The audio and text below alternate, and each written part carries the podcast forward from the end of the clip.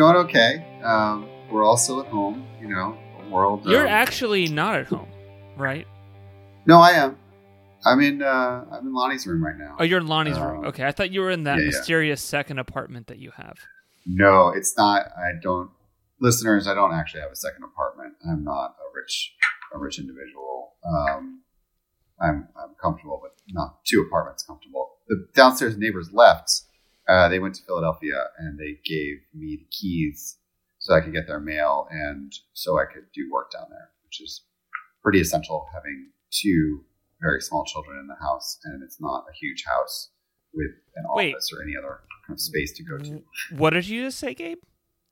What did I what? What did you just say? You have two children in the house? Why do you Oh. have two children in the house? That's did you have you uh, uh is there a relative staying with you? Uh no, this is uh, I ma- I created another child, uh, and and we we decided to keep him, bring him home. His name is Damon.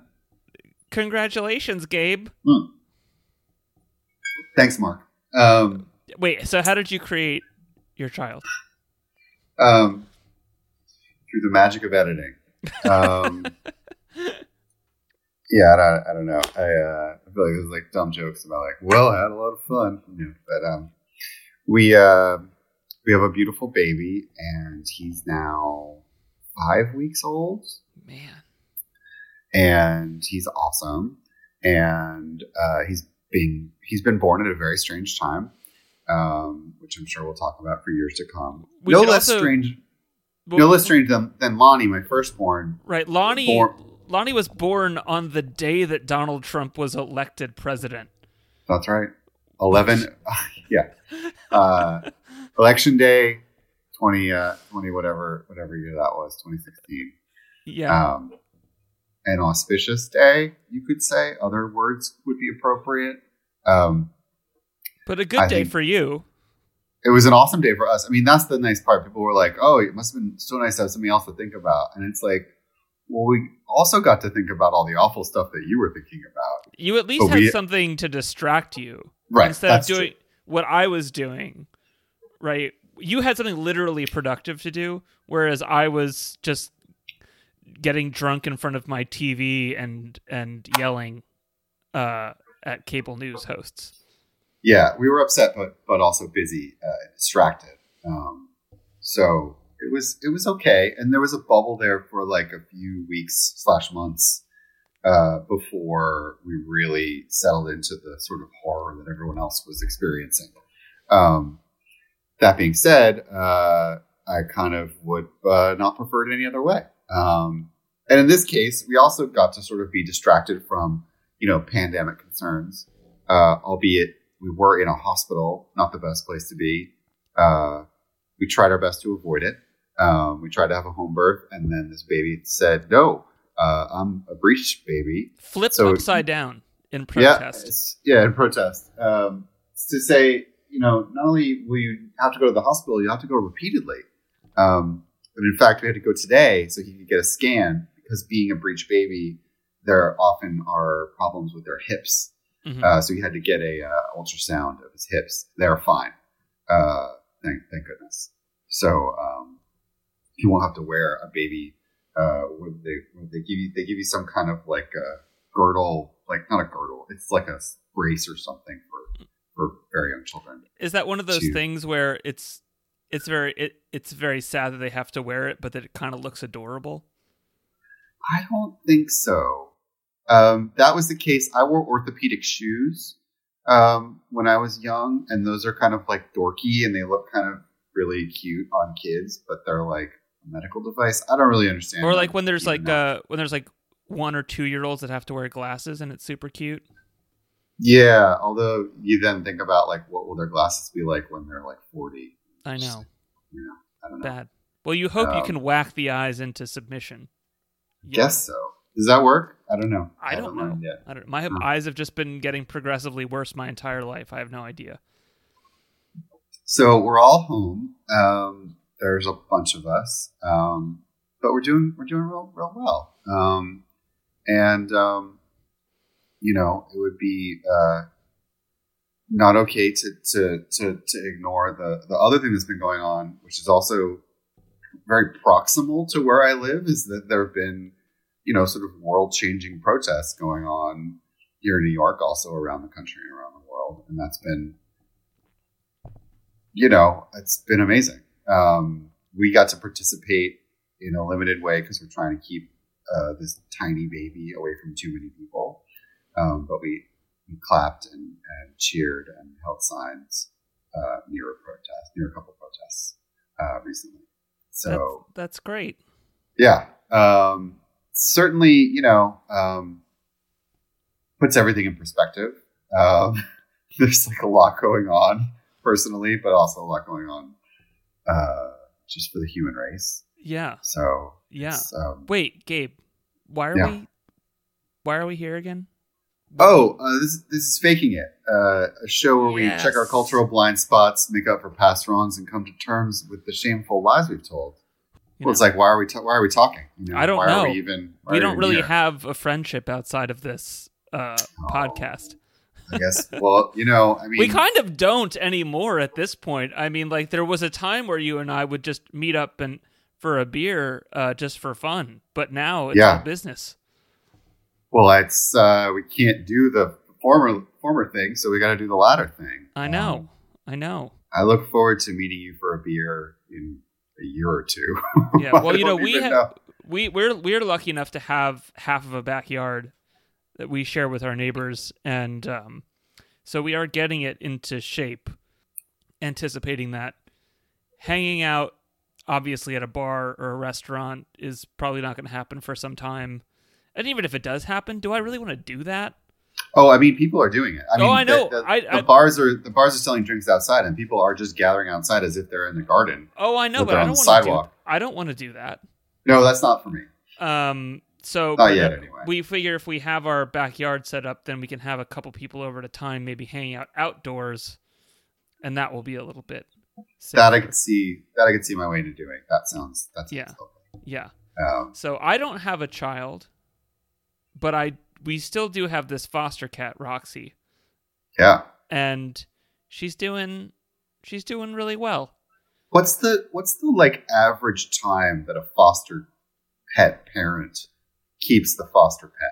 Because it seems now like it's stretching on into a into like this seems like pet ownership. You're Just, telling you know, me, man. I've been pushing this from the beginning, but like you guys keep saying you're not going to keep this cat. This cat's not. This cat's going somewhere. But like the weeks, the weeks drag on. And so tell us what, what's going on with Roxy. Well, first of all, she's doing great. Um, okay. When our listeners first heard tell of Roxy, she would not leave the area under the stairs. She wanted nothing to do with us. She was terrified.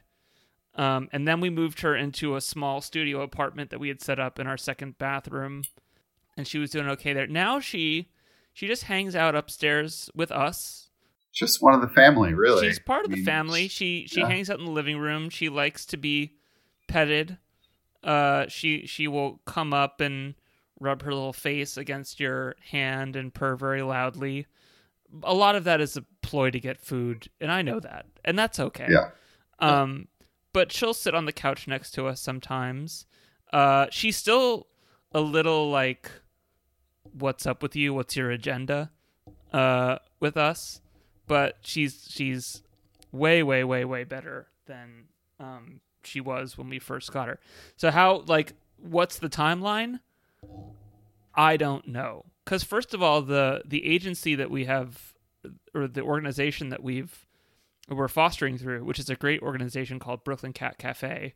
And in normal times, they literally have a cat cafe ah. in near down uh, near kind of downtown Brooklyn, uh, Brooklyn Heightsy, that area mm-hmm. where you can go in and they have cats for adoption, and a lot of them are wandering around in a space. You can have a coffee, have a have a snack, and sit there, and the cats will come up and you can pet them and stuff.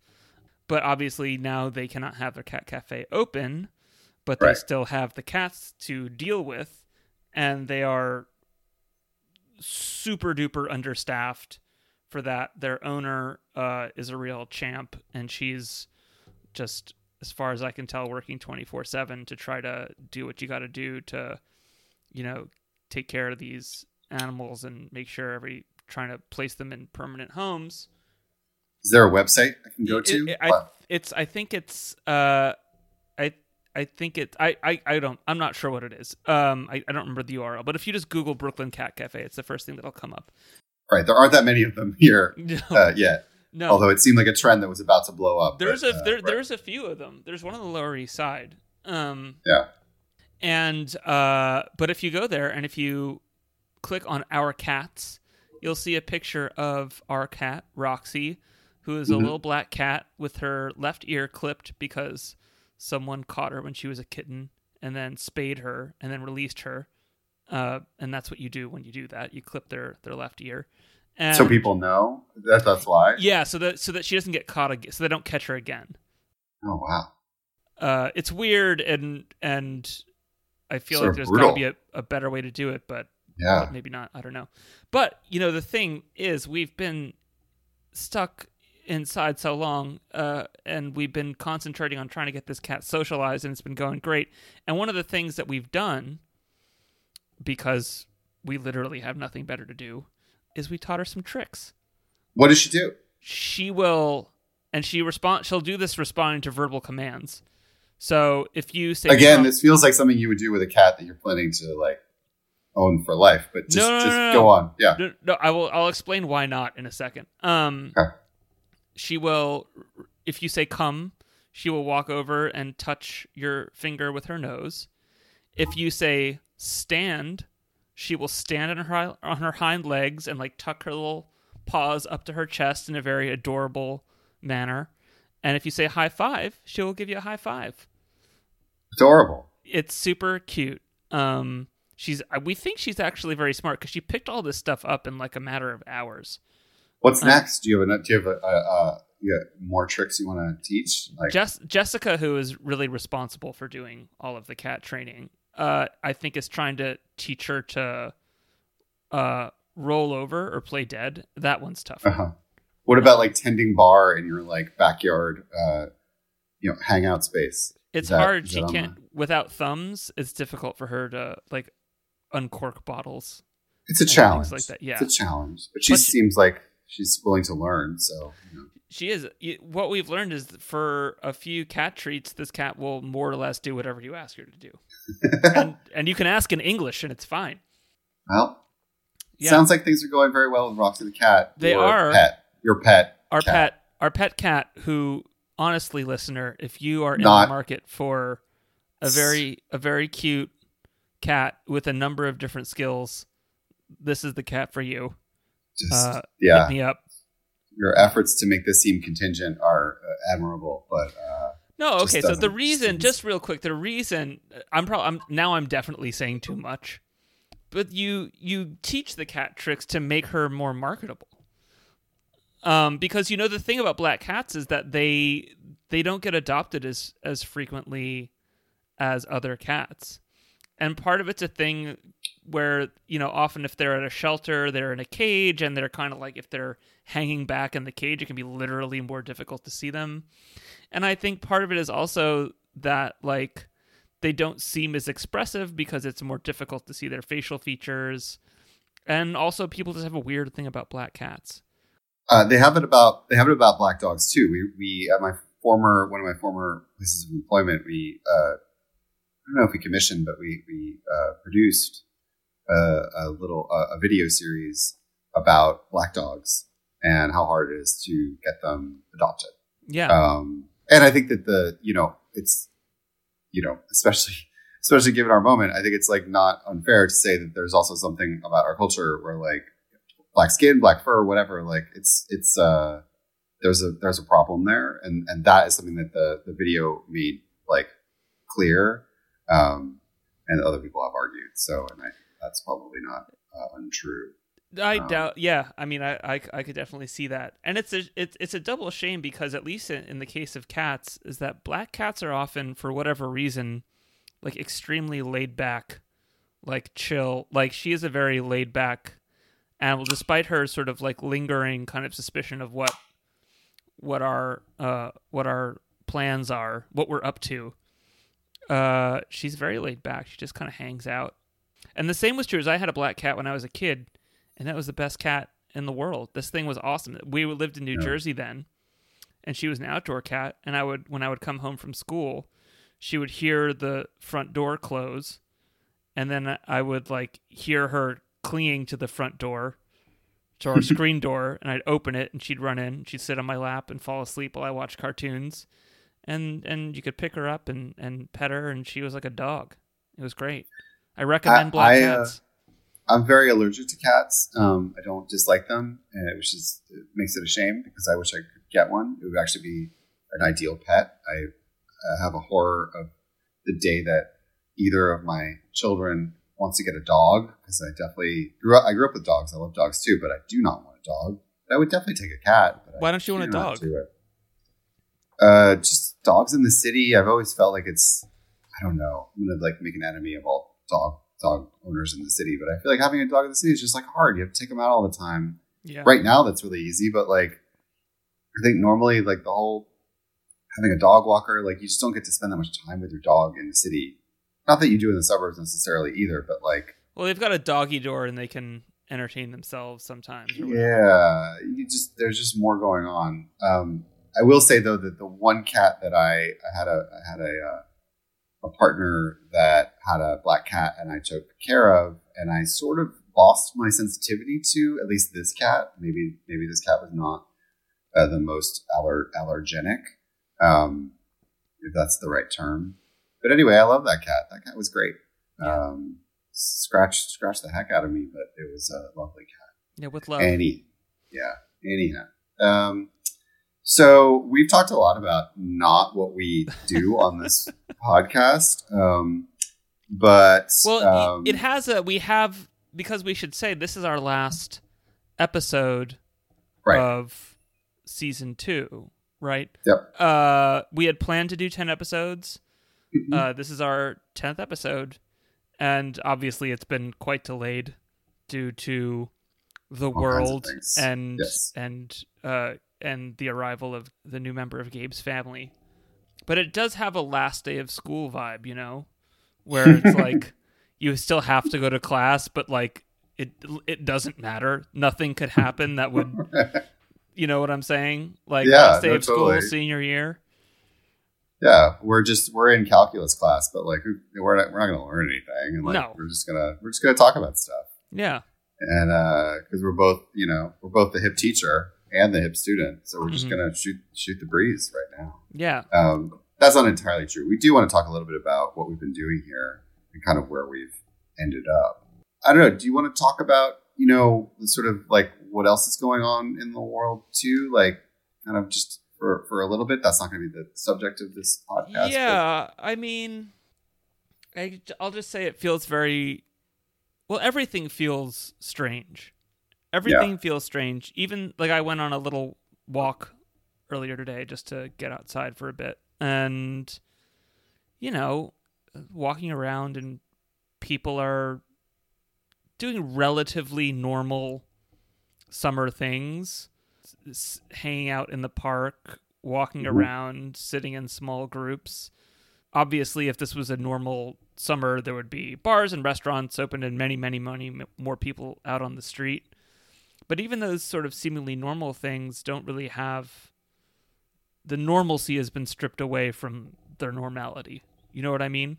There's Yeah. always a lingering kind of eeriness, and part of that is due, I think, to my, and I'm sure I'm not the only one, you know, new attentiveness to people's behavior. You know, who's wearing a mask and Yeah. who's standing near me and who's standing around and should those people be standing around and and how come one guy's got a mask but another person doesn't? And then a third one's got a mask but it's pulled down below their nose. And you know this is just one of this kind of small ways in which everything has just been completely turned upside down. And you know there was i think a moment a few weeks ago maybe when i started to think well okay so like we'll like learn to live like this Mhm. and we'll adjust whatever like we'll figure it out but in the last 10 days since the death of george floyd and you know, just this completely unprecedented and very necessary set of actions and protests that have gone on, you know, you can peel away layer after layer. It only takes a second of forgetting, you know, of, of sort of settling to settling into the idea that it's a normal summer day before you remember what's happening a few blocks yeah. away, what happened yesterday, what happened two days ago, right? What we're really yeah. in the midst of. And then you start to think about like the pandemic being stacked on top of the protests being stacked on top of the kind of building and sense that something bad could happen at the level of our kind of democracy and form of government and there's no way to kind of touch your toe to the to the bottom anymore right yeah the the further yeah. down you there's no baseline for normality there's no baseline for establishing um well at least this is fine um right. that's all kind of fallen away we're we're we're out in in the deep end. And so it feels a little strange to sort of sit down here and like do our wrap up episode for our season two of our podcast. But then, you know, everything feels strange. You know, I don't know. You know, you want you you've gone out to a I've gone on to a few uh events, a, a couple marches, you know, a vigil, and I'll I'll be doing more. Um and it's just this extreme sense of dissonance where on the one hand when you're there you're like this is necessary like i've you yeah. know this has to happen um it's, it's on, like yeah it's pastime that it should be happening you know? and on the other um, hand you're like jesus christ what are all these people doing standing around in a group like there is a where there is a deadly virus you know circulating among us and yeah. it's just this constant push pull you know, and then sorry, I know I'm going on, but um well like, you know, I went to I went to a march last Friday, so what uh, what 4 or 5 days ago. And it was extremely peaceful, spirited. Um a march around Bushwick and and Bed-Stuy and mm-hmm. the kind of lead organizer really knew what they were doing. But you know, you're you're everyone is peaceful, everyone is organized, everyone is just there to kind of make a showing, let your voice be heard, you know. And on the one hand, you have this kind of like beautiful experience of first of all being out there with other people, which is completely alien to how we've all been living for the last three months. Right. the opposite, it, yeah. Right, doing it for a, a, a, cause that you believe in, and also like the kind of amazing thing of people coming out of their homes and like with pots and pans in their hands and like banging them and like you know showing their support. But then there's also like the cops directly to your right walking alongside you in riot gear with their batons drawn.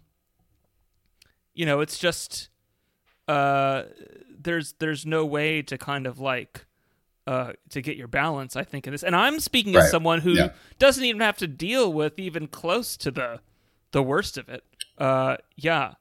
Uh, let's record a podcast. yeah, well, I mean, yeah, I mean, like the, the just like not not not dwelling on the on the our subject for a minute, like the, the sense of sort of whiplash isn't even the right word. It's just like sort of constantly this sort of ping pong feeling of, you know, the other day I was walking and I, um, I live right around Grand Army Plaza and Prospect Park where a lot of the actions have been taking place and all the way down Flatbush is where things have been happening, the Barclays Center and to Cadman Plaza. So like, um, you know, for one thing, like just going out on a walk is really different than it was, you know, two weeks ago.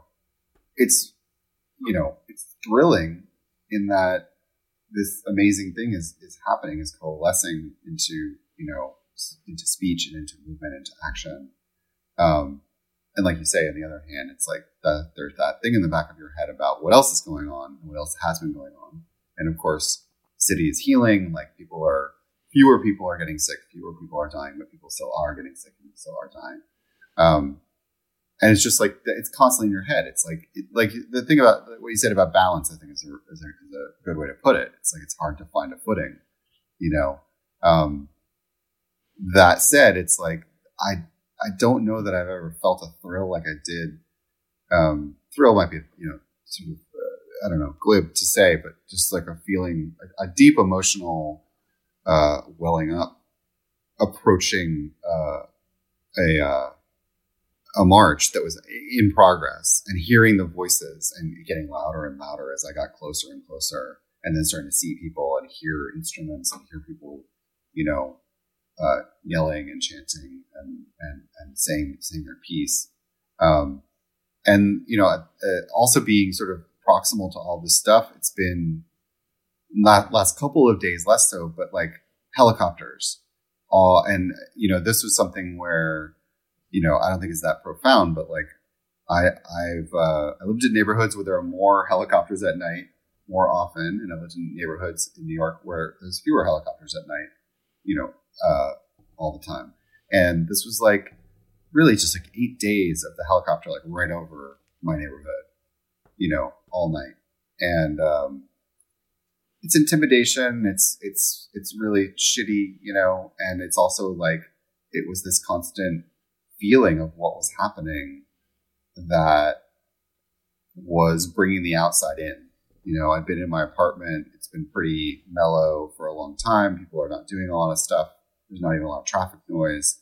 And suddenly there's like a lot of noise. And it's the police noise, but it's also, I can hear marchers and I can hear fireworks going off and I can hear people cheering for people in the streets, you know, down on Vanderbilt near my, near my house. And, and then I'm, of course, looking at Twitter and refreshing and refreshing. And it's just like, it's just a lot, you know, it's, um, it's a lot coming from this moment where we were all getting really internal and getting really not seeing anyone, you know, and doing everything is on Zoom or everything is like, uh, you know, like we're doing right now, or we're, we're doing a video chat, uh, which is this, it's this block to intimacy, to human connection.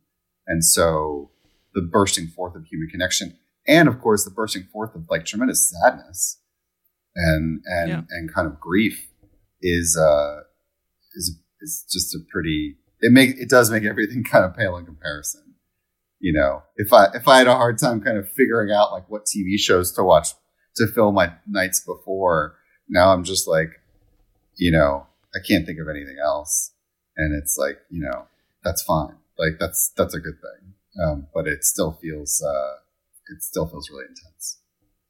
So, yeah, uh, there's a kind of part of me that feels in a way kind of grateful, mm-hmm.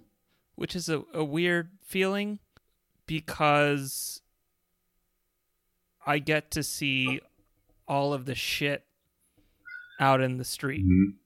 Everything. Mm-hmm.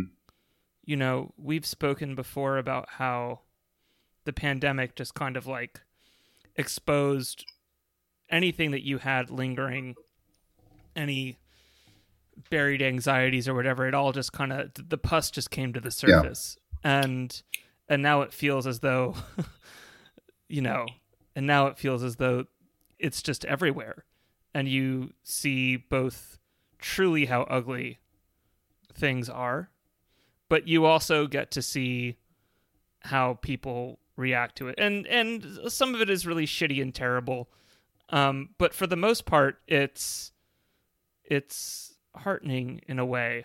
I, I feel like there, for a little while, maybe for the last couple years, few years, there's been that uh, a little bit of a head to head with like, oh, things are bad now, but like you weren't around in like you know the late '60s. Right. You didn't see '68, like, and now I'm like, it's I, I've gotten confirmation from people who lived through it. This is fucking worse. Yeah. Uh, so you know, and that's horrible. It's bad, but at the same time, you're bearing witness to it. I mean, it's yeah. You'll never forget it's, it. It's worse. It's worse and it's better because I think that you know we don't know we don't know how this ends, but I hope that actually it's going to be a, a, long. Maybe maybe I don't hope it's going to be hot because I hate the heat, but I hope it's going to be a, a long and you know uh, complicated and you know, sad and uh, emotionally intense summer and more, you know, because I think that with nothing to do with the pandemic, but just like, just to do with like what we're doing with our time, you know, I think that, um, it's, it's necessary and it's, it's past time that this sort of broke free and became something much larger than it's ever been. Um, and the weirdest fucking I mean, I will just never get over and I don't know if this is true. I I can never know if this is true, but I feel like it just wouldn't be possible if the fucking pandemic wasn't happening. Yeah. Which is the thing that you which is the thing that you think would be what would prevent there from being an effective truly popular mass movement. You would think that would be the thing that would stop it. I think right? if, if anything, it's this... concentrated it more. It's made it more uh, feel feel more essential. Feel more like we got like something's got to give. You know. Um, well, I think that when people leave their houses now, they know they're putting their money where their mouths are, where their mouth is. You know, I think there's just buying yeah. from people. You know, a month ago, you know, if I ran out of and still kind of, you know, and I guess still today, like if I run out of Cheerios, well, it's it's Tuesday, and grocery shopping day is on Saturday, so no more Cheerios till Saturday. Right. Um, but I will go out and yeah, the rally's happening today. March. It's gonna happen today. Yeah. It's got to happen today. And it, yeah, and you know, of course, there's there's also other things you can do, and I think that that's something where I've been heartened by the feeling out there that if you don't want to go out, you can't if you're immunocompromised or whatever for whatever reason. If you if you don't feel like you can be a body to participate, to show out there on the streets how you feel. Um, there's so many other things you can do, and that people are doing them en masse, and that mm-hmm. they're energized uh, to do so. So, um, anyway, uh, you know, there's so much there's so much sadness and grief that it feels weird to say it, but like this is this is awesome in you know not just a positive way, but in just like a it's just so big and it's good because it doesn't feel like it's going to go yeah. away. Because like it does finally feel like like it's it's it's happening. Well, it's it's like the corner the corner being turned for where it doesn't go away for so many people ever you know and now yeah. it doesn't now it doesn't get to go away for for everyone else either uh, is something yeah. really different and something profound and uh, yeah and we should also say you know like you know that it's credit to the organizers and it's credit to the usually almost always people of color on the front lines who are actually you know this shit doesn't just happen on its own you know and if left to their own devices most people would do what i probably would be doing which is like being like I don't want to think about it and and I don't know. I'm exaggerating, but but you know, just sitting on my couch or whatever. So so there is you know, like I went to a, a you know, this this last march that I went to, it was organized by two first-time organizers. There there was at least a thousand yeah. people, you know.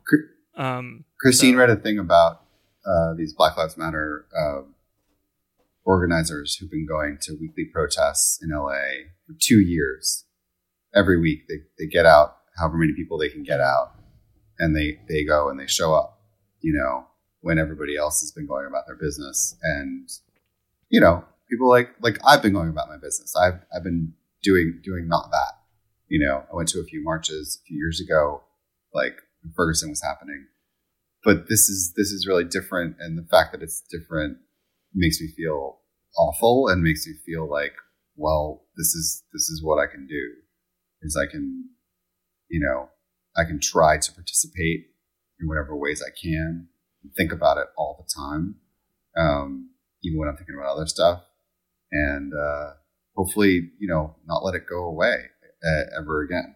You know, um, so yeah. I don't know how we segue to talking about what we want to talk about.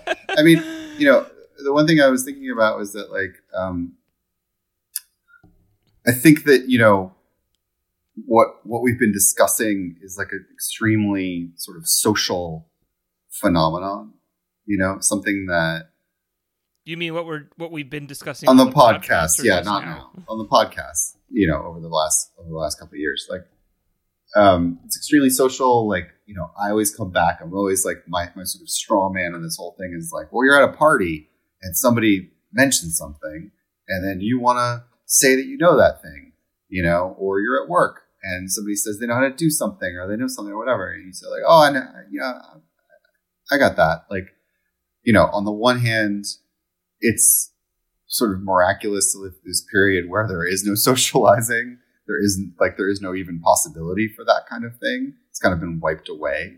Uh, not that it happens, you know, to me anymore all the time. I think that you know we well, might we might just to say there's no go ahead. There's no there there's no accidental.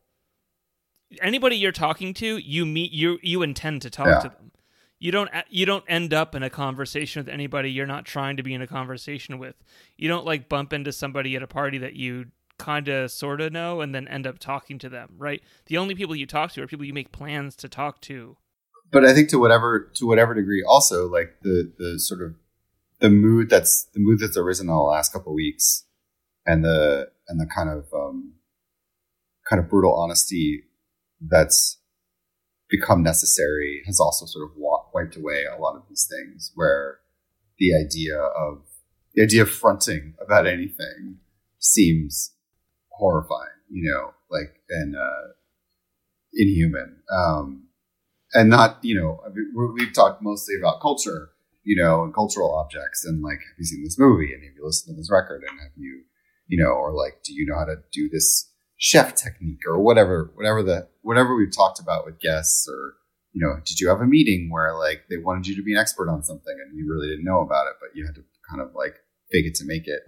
Um seems like a lot of that has sort of like also been like washed away you know it won't go away forever but um it does give you some perspective on kind of like what socialization you know has always been like and what what what it could be like where honesty sort of rules rules the day Yeah, I mean like this is this is where that sounds a bit utopian to me.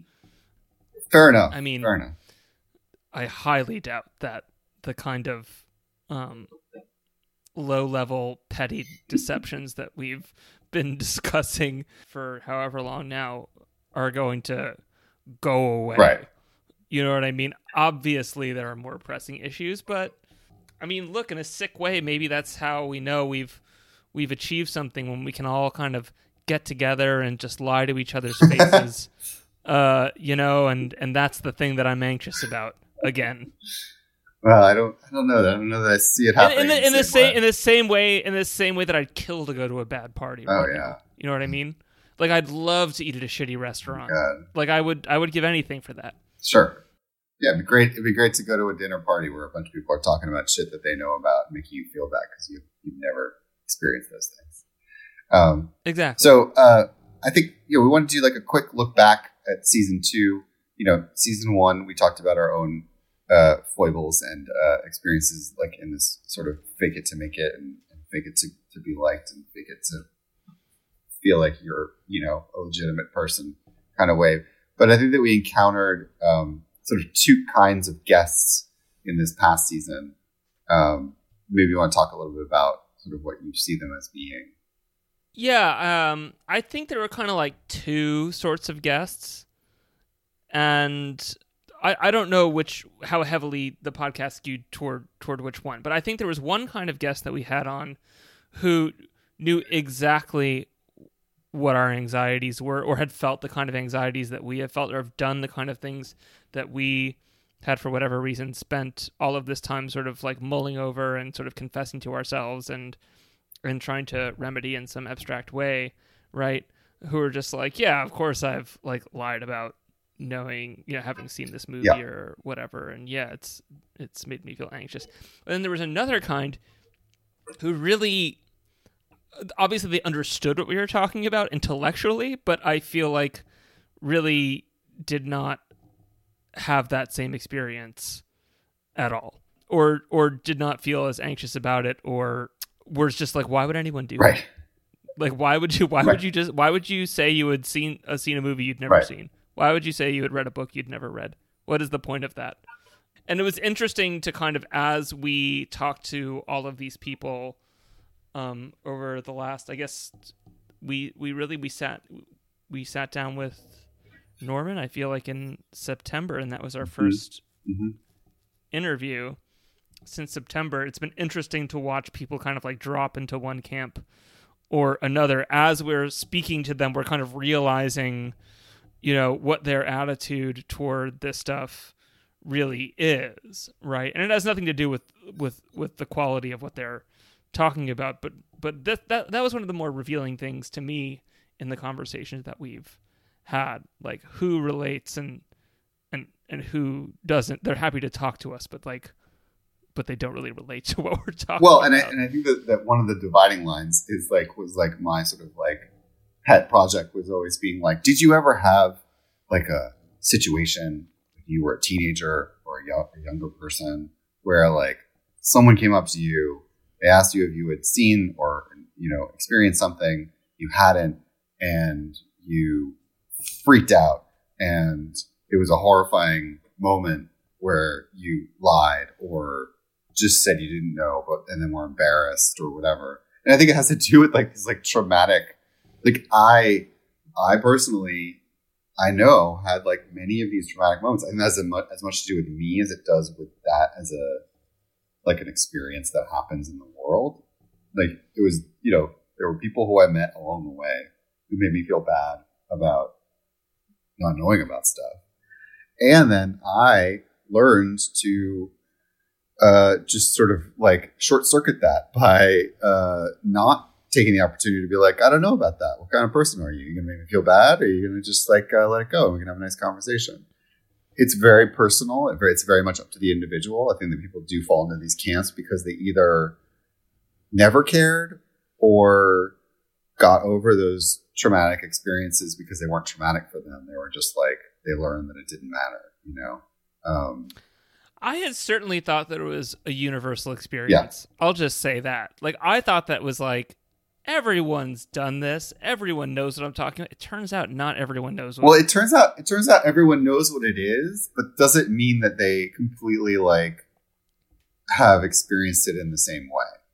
You know? I yeah. think that they're like, sure, yeah. I've either done that or seen people do that, and it either didn't matter to me or mattered a lot. Um, mm-hmm and that's just like different kinds of people and different kinds of experiences too you know and i, I think that you know one thing um, one thing i sort of we, we spoke about briefly before, before we started chatting tonight was like you know for me anyway a lot of these moments happened because of mostly dudes that i encountered who were like really into something really into music really into film really into something and then they were just of a disposition where like it then just became everything was a challenge. Everything was like, you know, like uh, baseball cards, you know, which we talked we talked mm-hmm. about before. It's basically just like, oh, do you have this? Do you have that? Do you have this? Do you have that? You know, and in some cases, people are just curious. They're like, do you have this? Do you have that? What do you know about this? What do you know about that? Let's learn from each other. But I think that I had some bad experiences along the way where people were like, do you know this? Do you know that? Oh, you don't? Well, you're not a legitimate person and like I'm going to embarrass you because it's going to score me points, even in my own mind or maybe in front of other people, and it's going to make you feel bad, which also is a way of sort of like you know gaining power in the world. Um, which brings us to our next point, which is like sort of like what is it that we think is the motivating force behind you know our central premise?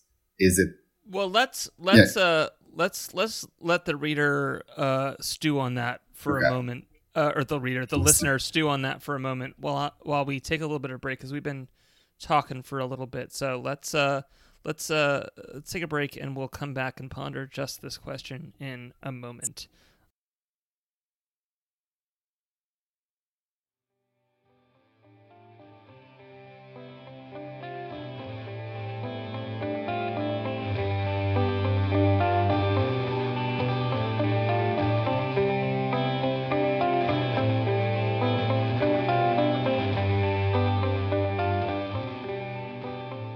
Okay, so we're back from break, refreshed.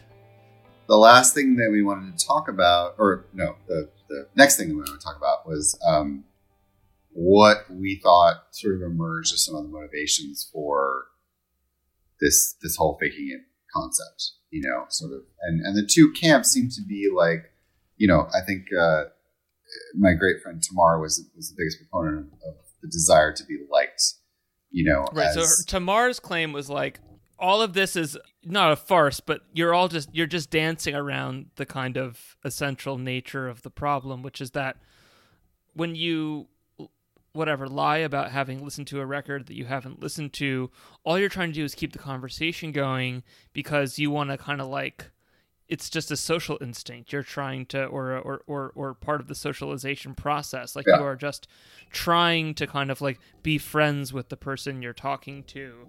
So the lie itself is kind of inconsequential because really what's at issue is whether or not you're going to be able to like be friends with this person or continue this conversation or to continue to socialize with this person. And that was kind of like her somewhat devastating read on this entire project Yeah. but then there was another there's a there's a kind of another side of that right which is that it's about the desire for esteem in the eyes of other people right Yeah.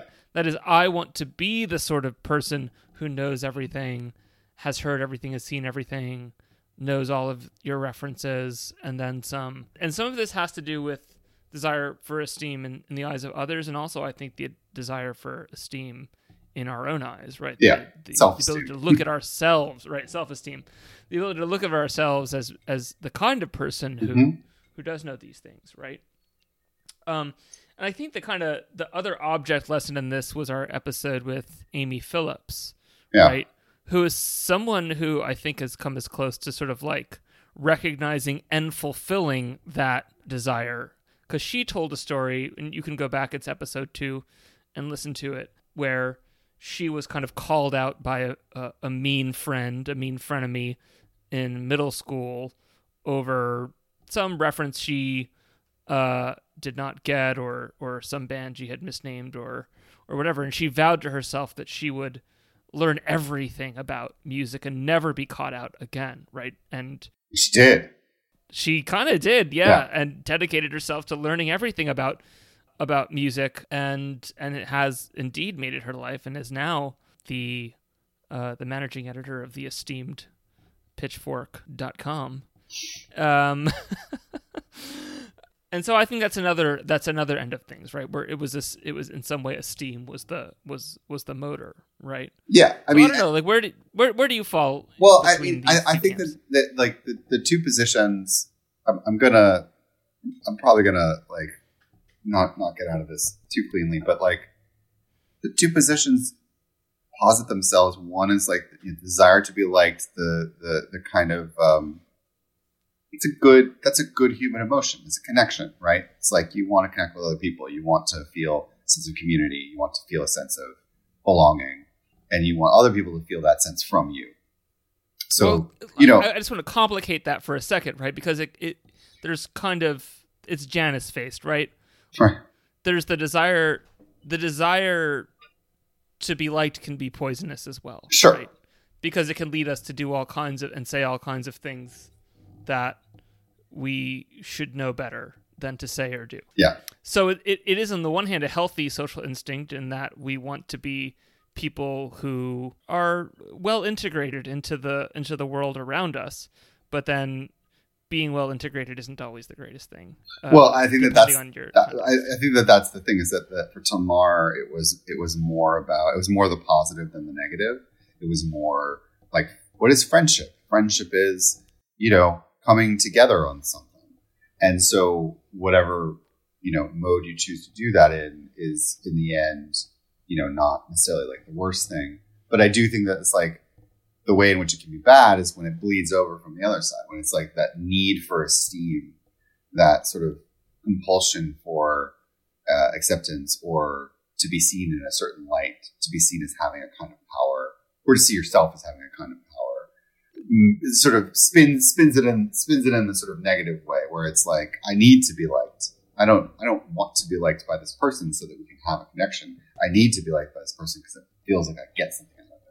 You know, I think that like I think these two poles are both active in my sort of historical experience of, of faking it. Like it's it's the shaking hands emoji. Like it's it's both, right? It's like desire to be liked, desire for esteem, they can both meet when I lie about having having heard this record to this person, and it's it's also it's very circumstantial. It's it's always like it's it isn't actually the same thing as friendship.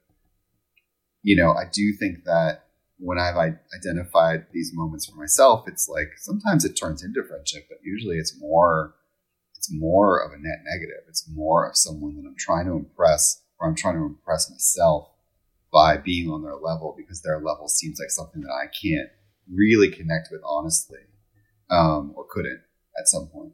So yeah, so that's so where I come down. I mean, where I come down, and it also like comes to our next question, which is like, at, like, does this is this something we're is this something we're dealing with now in well, our wait, lives? I, I want to pause. I want to pause on this for for a second, yeah, go ahead. Right, because the question about like esteem ties into this. Well, it ties into this idea that I, I've I've seen translated in, in a number of different ways. I think it's pronounced thumos. It could be thymos. It's usually spelled thymos, but I think pronounced thumos, which is this concept, this idea you find kind of first, you know, I guess first coming to prominence in, in ancient Greece, right? And I've seen it translated as wrath, rage, desire for esteem, or I think in, in some way you can think about it as like a kind of uh, thwarted in some sense, desire for esteem, as mm. in rage and wrath emerge from a thwarted desire for esteem. And I'm kind of like getting this reading from a great book, I think a kind of especially now very enlightening book by a philosopher named Peter Sloterdijk called Rage and Time.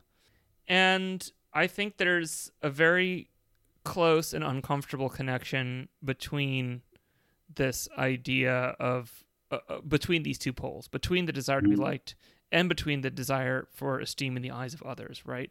Yeah. And I think that kind of obviously that some of the negative psychic consequences that we've inflicted on ourselves at various moments emerge from this this very tension but between like the healthy desire for friendship and fellowship, and then a perhaps darker desire to conquer through acknowledgement, right? Yeah. A kind of will to power ish need to be acknowledged as someone who possesses mastery. And I don't want to kind of like let that go because to me that's been one of the sort of central tensions in all of these conversations right? Maybe this is just me. Maybe this is just like kind of like the kind of person that I am, right? But it's always a kind of knife's edge between those two those two things. That those two experiences, desires, whatever you want to call them, have always been very proximate to me and I think that for me that has been one of the things that is that is or thinking through the relationship between those things has been kind of one of the constants in especially in this last season. Yeah. And talking to other people and sort of like hearing what their experiences are in this. And it's not as to me it's not as it's not a clean binary. Right. Uh, but between those two things. Yeah, it's not always it's not always friendly and it's not always like just like super dominant behavior. It's some mix of the of the two that leads to friendship or leads to some sort of you know binding someone to you through master through your mastery or your pretended mastery. I, have talked about this, I think, before, but like you know, my my kind of high school friendships, who are still for the most part people I'm still quite close with, often that's what characterized them. Like yeah. this need to be liked, and also a desire to sort of demonstrate that you were the best, that you were the smartest, that you were the funniest, that you were the quickest, whatever. All that stuff was all mixed up for me, and I'm sure that a lot of this is, has come up, or a lot of my fascination with this topic has been because of that. Yeah. All right. So maybe we're ready to, to sort of talk about did have we gotten this out of our system? Like I don't know what else to say about it. At some point, you know, like right. like uh, we gonna keep talking about this. I mean, I, w- I would say that my experience, you know, with people who totally get it and totally are like, I I've done that. I get that. I might do it tomorrow, but like probably won't do it that much because I definitely did it for a certain period of time or did it and I learned something or did it and I evolved is that like if it exists for people as like a real deep down need to be liked or to or to dominate or whatever whichever whichever sort of like you know side of that continuum you're on, it does fade away as you get older. And I think that also it's something that our culture has moved in a way that, you know, without making a whole other podcast about how like how the culture industry has changed over the last, you know, 25, 30 years, but like I grew out of this. Like I I don't need to lie to people anymore about having listened to something or read something. I feel very confident because I've read and listened to and seen lots of stuff, but also because like I don't really care anymore if they know something that's really cool that I want to know about. I want them to tell me about it, and if they're a jerk, then I'll figure that out too. But if they're not, it could be a nice experience that I can have with another person, a real connection, where it's like, I don't know about this, you know, I don't know about Cambodian psych music, but you have collected all the records, and I'll never know what you know. But why don't you tell me a little bit about it? You know, like. Um, Can I just say something? This is a sidebar, almost unrelated, but your reference to Cambodian psych music. There was this guy that I knew in college who claimed to have the biggest collection of post rock in the world. That was his claim. He's just some just some guy, like... just a guy, just a guy. He's a nice guy. Uh-huh. But we uh, went to a party at his place once. I had known him for you know maybe a couple years, uh, but this was the first time I'd gone to his place, and I was expecting to see a fucking library of CDs and LPs and sure, sure, biggest collection of post rock you know, and he was living. This was college. He was living in a you know a studio apartment, and he had you know maybe like uh, I don't know. I'll say on the on the generous end, he had maybe like 300 records, sort of on his record shelf. And I'm looking at it, and I'm like, are all these post rock? And he goes, Oh no no no, that that's not all post rock. And I was like, Well, where is the biggest post rock collection in what, the world? What did he say? and he was like, "Oh, it's here," and it was on his hard drive. Uh, and I was like, "Oh, so you mean you're just have downloaded more post rock than anyone sure. else in the world?" And he's like, "I mean, I must have because I have so much of it." And I was like, "Okay."